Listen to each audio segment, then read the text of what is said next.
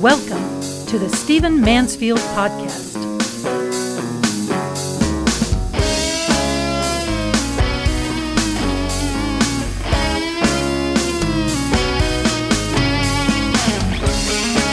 Well, welcome to the Stephen Mansfield Podcast. Great to have you with me. Let's dive in. As you know, President Biden recently announced a, lo- a, student loan forgiveness plan. And he said that the plan would forgive up to $10,000 of student loans uh, for those who made uh, less than $125,000.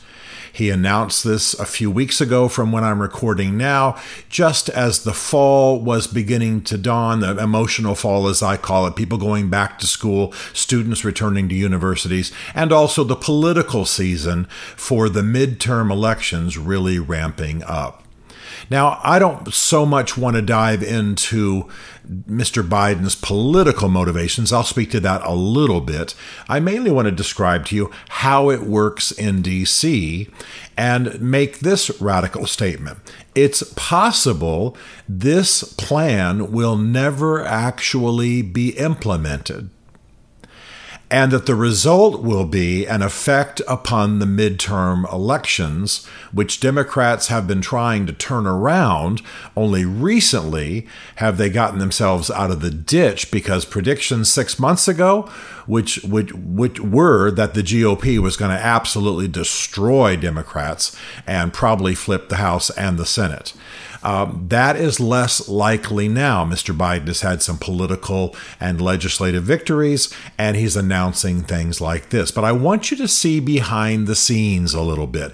I want you to understand what actually goes on. I want you to understand why we need good statesmen in D.C. Now, I'm not much of a fan of Joe Biden's. Uh, you know that I try to be objective in my politics. I'm slightly right of center, not hard right. And uh, I try to speak well of the other side when I can. I work with people on both sides of the aisle to accomplish noble purposes. Um, my firm consults with people on both sides of the aisle. We don't consult with anybody we don't agree with ideologically, but there are people on both sides of the aisle that we believe to be good and noble and who are doing good things and that hold our values. And so we're willing to work with them and advise them. Uh, Joe Biden is a consummate politician. And trust me, I'm not going to take this entire podcast to criticize him, but he is is a consummate politician. He's been on the Hill for almost 50 years. Prior to that, he had a brief period as a lawyer, but his whole life has been political. And he is known in D.C. to be a politician's politician. I mean, he is a guy who knows how to play the game and play it well. Well, that's having huge impact upon our country. For example, Mr. Biden decided to rip us out of Afghanistan, despite the fact his generals were telling us, telling him this would not work and it would be destructive and it would cause devastation uh, in Afghanistan and it would probably cost American lives. His generals were telling him all of that. Despite that, Mr. Biden, the consummate politician, wanted to get the U.S. out of Afghanistan uh, within 20 years of 9 11. And that was his goal. He wanted to hit that, that mark he wanted to hit that anniversary because it's how a politician thinks. He can hear it echoing in speeches. He can he can hear himself bragging uh, that, that he that he brought the 20 years to an end kind of thing and so he took us out of afghanistan far before we should have been against the advice of his own defense people. Uh, and the devastation's obvious. It did cost American lives. We left hundreds of billions of material, a dollars worth of material in country that now the Taliban is using. And now Afghanistan is more under the grip of the Taliban than ever. By the way, just to show that I'm not trying to be hyperpartisan, Mr. Trump made the same mistakes in the sense that he negotiated with the Taliban uh, as though they were the representative party of Afghanistan, strengthening their position and positioning them for the takeover that they have now effected. Both administrations screwed up and screwed up badly when it came to Afghanistan. And so I say this just to say that this is why I'm not a big fan of Joe Biden's. Um, he is a politician, he thinks in terms of these symbolic things, and clearly he did not know what he was doing in the withdrawal from Afghanistan. Well, we have much the same situation when it comes to this student loan forgiveness plan.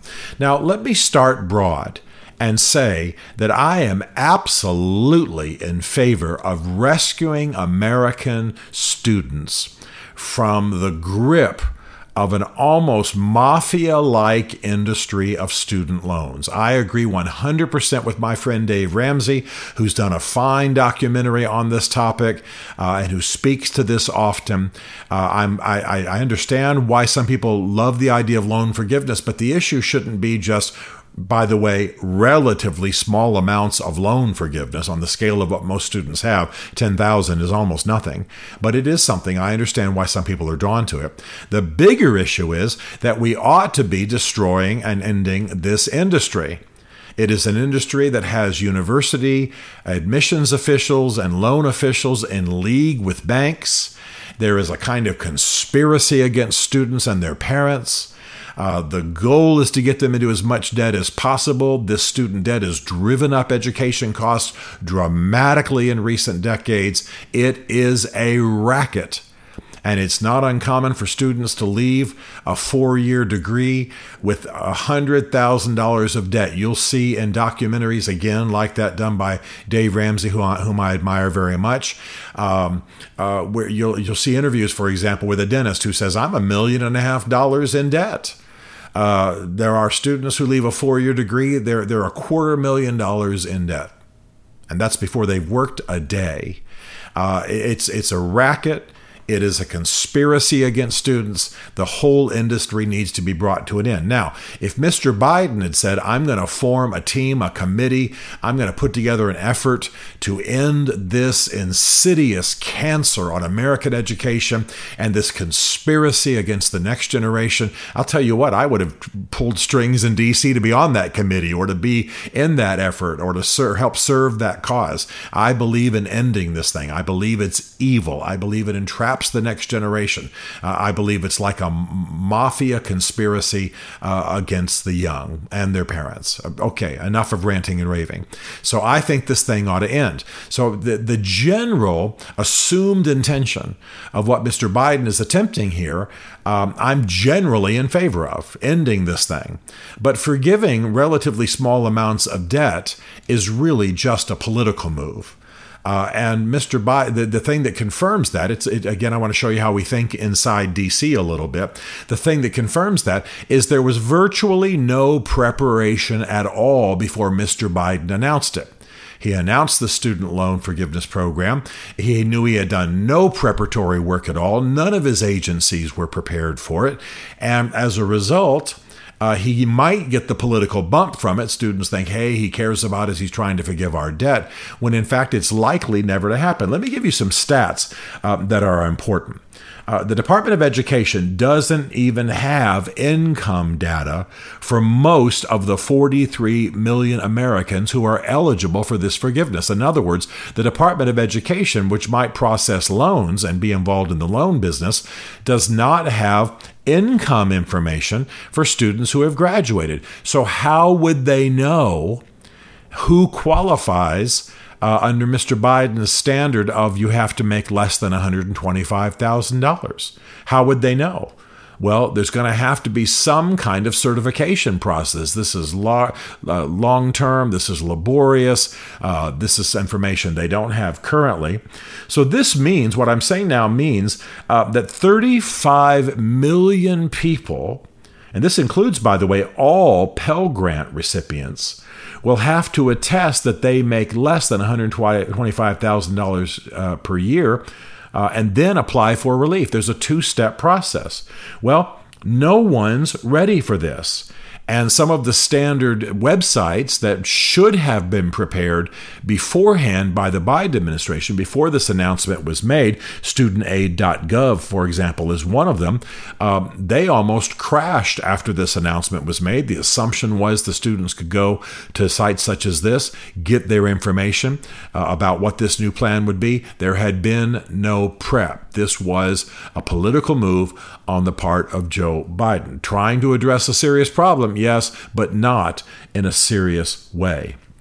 The Department of Education hasn't released the website yet where people can apply for loan forgiveness by attesting that they meet the income requirements. It's still unclear will that when that will be released. It's stunning. Uh, I mean, it, it, really is amazing what, what has happened here. The bottom line is that there was no administrative preparation for this announcement, and it's a massive task. 35 million people are going to have to be verified as to their income and then undergo an application process to get this loan forgiveness. Now, at the same time, uh, you know that there has been a student loan moratorium going on for quite some time during COVID. They didn't want students to be burdened with paying their student loans back, and so there was a government moratorium on those payments. Well, that suspends in January. Okay, that suspends in January. We are largely past COVID. Uh, we we now know how to handle it. We know how to handle it in our society. Yes, there are still deaths. Yes, we're still dealing with uh, the incursion of monkeypox and what have you, which is a fairly select uh, group of people in the U.S. Uh, but for the most part, we are past COVID. That's why we're not wearing masks on planes, et cetera, et cetera, et cetera. You know this. Well, so in January, the moratorium suspends. What does that mean? That means that there's a clock ticking that the people, the, the, the, millions, the tens of millions of people who are going to benefit from this, if it actually happens, are eager to get themselves certified as making less than 125,000 and, and apply for this loan forgiveness between now and January. And there's been no preparation. There's been no systemic preparation. His administration was not prepared. There's no instruction on how to apply. Uh, there, there, there's no information. Uh, it, it really is stunning. And so you have a program that is of political benefit but the Biden administration didn't do the serious work that has to be done for this to actually happen. What should happen, what a good leader should do, is you have a plan. You tell your people you want you want to have be able to execute this within whatever six weeks or what have you. Um, basically, it's like Kennedy saying we're going to the moon by the end of the decade. Get it done. Um, and when you make the announcement, it's not just hot air, but you can tell all these students go to studentgov go to studentaid.gov. Go to this website. We'll have this opened up on a certain date. We're ready for you. We're prepared. We've done the work. We're going to get this done. We're going to get it done by the end of the year. That's statesmanship. That's leadership. And that's not what Joe Biden did. So, my point is not just to beat on Joe Biden, whom I think we all know as a politician, and a lot of this in his head was about the midterm elections it's quite possible uh, this student loan forgiveness plan is not even going to happen. It could just get ground down in the bureaucracy. It could be rescinded. Um, it's possible that that that a GOP t- flipping of a House and the Senate uh, could shut it down. Um, there was just no prep. There was no serious governance on the part of the Biden administration. But I want to say, as I end this podcast, that I believe this is a noble cause, not so much the forgiveness of $10,000 per student, which is something but not very significant given the scale of student debt in America. I believe this this industry needs to end. I believe this mafia-like conspiracy against the young and their parents needs to end. I believe uh, that this is an evil and it's destroying lives and it's a de- burden on the next generation. And it, it by the way, it, it, it really has almost a RICO, racketeering, influence, corrupt organization, uh, kind of a, a legal violation status in the collusion between universities and and lending agencies. The whole thing is corrupt and needs to end. So I'm with all of that. My problem with Mr. Biden is not that he's talking about this issue, it's that he's not serious in what he's proposing. What he wanted to do was win midterm elections. What he didn't want to do is liberate the next generation. Stephen Mansfield is a New York Times bestselling author, a popular global speaker, and senior fellow for public leadership at Palm Beach Atlantic University. His groundbreaking books on faith and society include The Faith of George W. Bush, The Search for God and Guinness, Mansfield's Book of Manly Men, and Lincoln's Battle with God. Learn more at stephenmansfield.tv.